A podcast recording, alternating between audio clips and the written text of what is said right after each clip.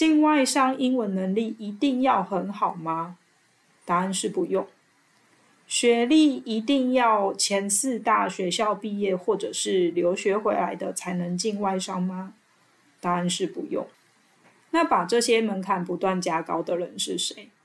其实是你自己心中的魔鬼。分享经验，分享爱，我是爱讲话的 Tech PM Amanda。想一窥科技业的经验，增长科普知识，那你就不可以错过追踪 Tech PM 点 Amanda 的 Podcast 跟粉丝团哦。这两天陆续在群组或者是网络论坛，就是有看到准毕业生开始请教网络上的大大们工作跟面试的技巧。其实阿曼达身边也有很多朋友，不管是要帮自己问的，或者是帮别人问的啦，就问我说。怎样才可以进入外商啊？英文能力一定要非常好吗？学历一定要在前四大学校毕业的，或者是留学回来的才能够进外商吗？我先简短的回答你这两个问题。可是如果你们想要知道更多的话，可以把这一集 Podcast 的土鸡如何进外商听完，好吗？进外商英文能力一定要很好吗？答案是不用。学历一定要前四大学校毕业或者是留学回来的才能进外商吗？答案是不用。那把这些门槛不断加高的人是谁？其实是你自己心中的魔鬼。你一定心里在想说：“阿曼达，你一定讲错了，怎么可能进外商英文能力不用很好？这样就说不通啊！你看外商或者是其他公司，他们的 JD 一定会写说。”呃，英文的能力一定要要求多益七百分以上，或者是要英文面试嘛？这样不就是代表英文一定要很好吗？阿曼达刚刚说英文不用很好，可是我没有说不需要英文哦。英文的基本能力是一定要有的，像他呃，你们会在 JD 里面看到说我的 TOEIC 可能就是要七百分以上，其实这个的七百分就会是这间公司的。基本标准，而且其实特别重要的是对话能力，你一定要有。你要想一下说，为什么 JD 会要求这些，背后的动机是什么？那 Amanda 在这边补充一下，JD 是什么？JD 的全名叫做 Job Description，就是你们在找工作的时候，不是每一个职缺它都会说明这这个工作内容的条件是什么吗？这其实就是 JD。那为什么要要求英文能力？应该说，你在工作的时候就会有非常多的代办事项，而且这些代办事项是需要跟同事不断的确认、不断的讨论，然后甚至你们要在开会之中去找到共识跟答案。工作大概百分之八十的时候都必须要与人沟通、确认事情，而且厘清事情。这就是为什么说 JD 要求某程度以上的英文能力。可是。你自己心中的魔鬼就会脑补成说，进外商就是英文一定要很好，你就会觉得说，呃，这个多一七百分根本就不是，就不是你们要的。你可能就觉得说，哦，进外商就是一定要八百六十分拿金证书的那种等级以上的才有那个资格进外商，可能那都是你自己吓自己的。就有时候会听到。听到人家说哦，境外商是英文一定要很好。Who tells you about that？你母语又不是英文，请问你从小跟父母生活、跟家人生活都是用英文吗？你怎么可能会想要去跟母语是英文的人论精通程度的高低呢？就像是母语是英文的外国人，也不会比我们讲中文的人更懂中文吧？可是，如果这个外国人他敢用中文跟你沟通，讲的声调就是二声、三声、四声、轻声，像这种声调再怎样听不懂，我们是不是都猜得出来对方真正想表达的意思？可是，如果对方一点都不敢用中文跟你沟通，甚至不敢尝试用中文跟你沟通，请问你们是要用眼神沟通？就是只要四目相交五秒，你事情就可以得到结论了嘛。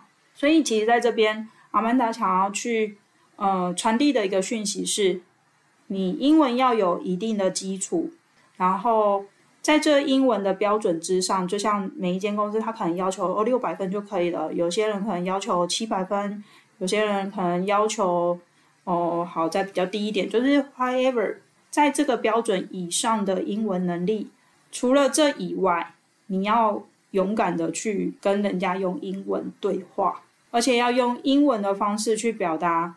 就是你自己想要表达的内容，然后去把这件事情跟工作可以完成，其实这才是比较重要的。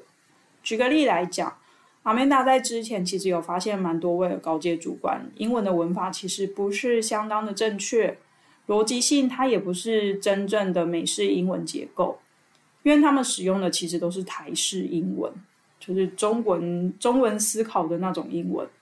可是他们很努力的想办法要用英文去跟对方沟通，而且他们态度相当相当的积极，想要厘清工作上的问题。那的确，这些工作上的问题到最后都是有被解决的，因为双方就是不断的沟通嘛，然后不断的找方式去解决被 assign 的工作。其实外国人都可以理解说，他这些高阶主管他们想要表达的内容。这其实就是验证到我刚刚提到的，其实你只要敢讲啊，尽可能的使用你会的英文单字描述你想要表达的内容，通常外国人其实都是猜得出来你想要表达的意义。当然，再次强调啊，就是你还是要有基本的英文沟通能力哦，然后千万不要就是自己吓自己，然后自己还把脑部就把标准拉高，你都还没有尝试，你就先打退堂鼓，你这么看不起自己啊？就是你都。明明活动就在那边了，面试都在那边了，然后你不愿意鼓起勇气，然后去投个履历，就先不要了，我就觉得还蛮可惜的。除了这以外，你心中一定又会在想说：阿曼达，你是不是又讲错了？怎么可能学历没有四大毕业，或者是留学回来的就能够进外商？让我娓娓道来这集的主题，为什么要叫土鸡也能进外商？土鸡的意思就是没有出国留学，从小到大就是只有在台湾念书的人。嘿丢，这个人就是在讲我。阿曼达从三岁幼幼班到幼稚园都是在台湾完成学历的，然后我也不是前四大毕业的，前四大的学校是指台清交成，但我还是进了外商啊。我现在的同事其实也是有私立大学毕业的，这样。有打败你心中的恶魔了吗？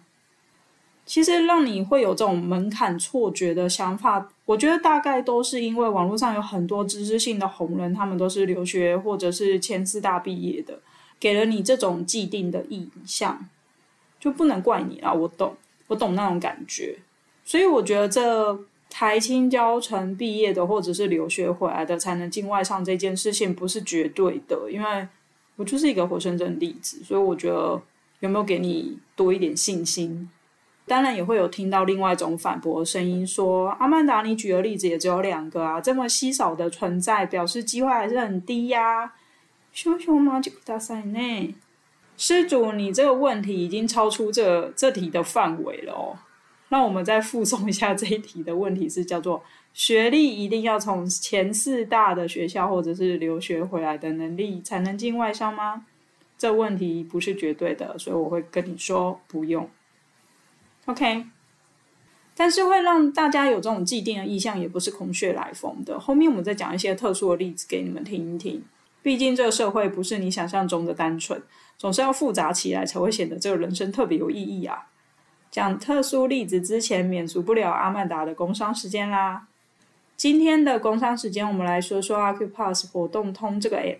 我最近就是想要增加自己粉砖的编辑，然后短影片的内容编写该怎么制作，然后 Podcast 究竟要怎么去规划会比较更吸引人等等这种的技能。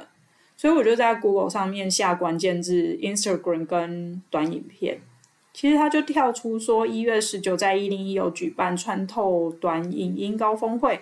跟一月十一自媒体大学线上办的一写就圈粉文字力跟 AI，阿 Q Pass 活动通它等于就是一个平台的概念，它提供各类型的活动可以上架行销宣传，它就多了一个呃多一个管道汇流需要的人到自己的活动里面。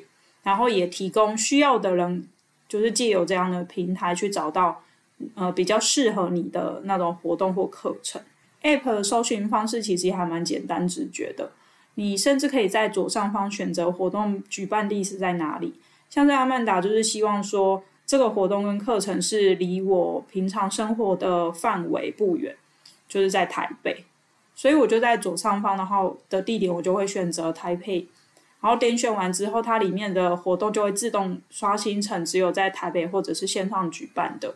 App 还有一个还蛮我觉得很亲切的功能，就是它会预设几个活动的类别供你挑选，像是 Featured Arts。Outdoor, food and drink, learning，像这种类别的话，因为它是预设的嘛。那如果里面的预设类别没有你想要的类别，你也可以自己把它设定成，呃，你就只要滑到最右边有一个齿轮的图案，点进去，然后里面你就可以设定成你自己偏好的活动类别，这样你就可以更迅速的找到你想要的活动或课程。里面有一些活动它是零元免费的，然后也有些费用就高的吓死你。大家记得，你要参加前要记得看好活动的条件跟时间，还有费用，再选择要不要参加。不过我刚刚讲到那两堂课不免俗啦，其中有一堂课是不用钱的，它还是有它自己的目的性。它背后的真正目的就是希望说，透过零元的课程嘛，然后吸引你购买后面的付费课程。说真的，后面的付费课程真的都还蛮贵的。呃，对或不对，我觉得不予置评。可是对需要的人，这些费用就是属于投资嘛。你们都是大人了，可以自己选择，甚至自己判断你需不需要。这个的 app 的话，我要说我没有业配，我只是觉得存心觉得它真的还蛮方便的。然后就是提供一个我自己觉得很好用的服务，或者是 app，在这个工商时间给大家，大家都可以参考看看。工商时间结束啦，接下来就是要讲那社会中的特例了，我们才会显得生活更有趣呢。其实台清教程毕业的学生，的确会让准毕业生找工作的时候比较容易一点，这是真的。可是我要再次强调，它不是绝对，这个其实要看主管的喜好。有些主管他喜欢用台清教程毕业的学生，有可能是因为他自己也是这四大学校毕业的。然后他们都会觉得说，哦，我有类似的思考逻辑，在工作上处理的方式会比较贴近。他们也可能会拥有自己的共同话题，因为毕竟是同一所学校毕业的嘛，他们就会知道说，哦，哪像台大管科哪一个老师，他每次的评分标准是怎么样啊？就是闲聊的时候都可以提起来。然后台大的学生都会去哪一条巷子吃饭啊？这种共同话题，如果你不是。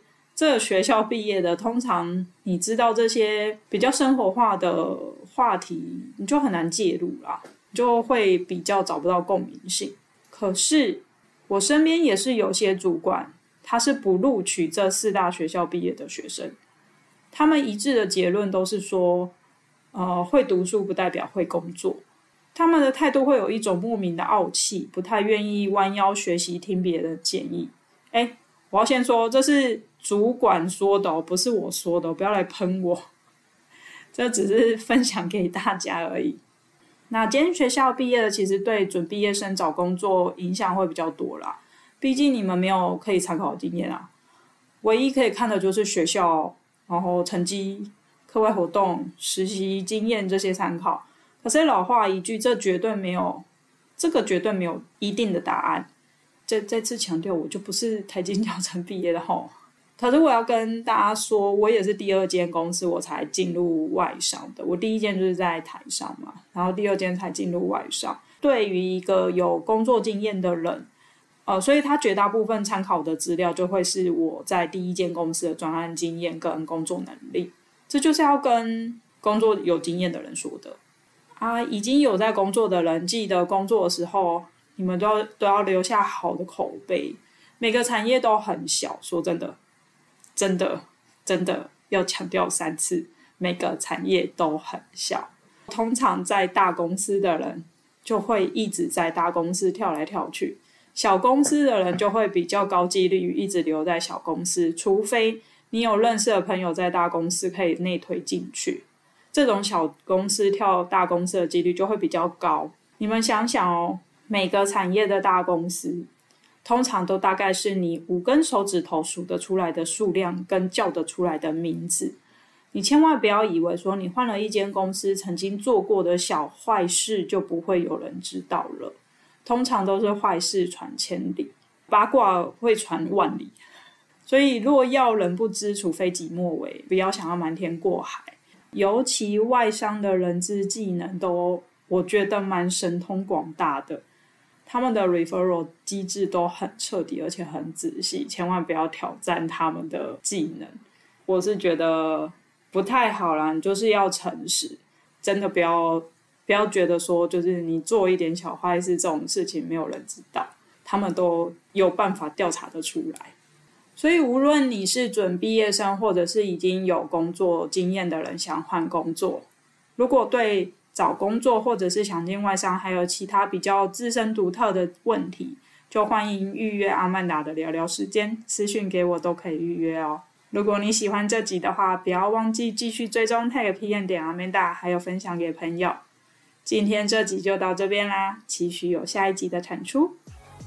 我是爱讲话的 TechPM 阿曼达，不要忘记追踪我在 Spotify 跟 Apple 上面的 Podcast。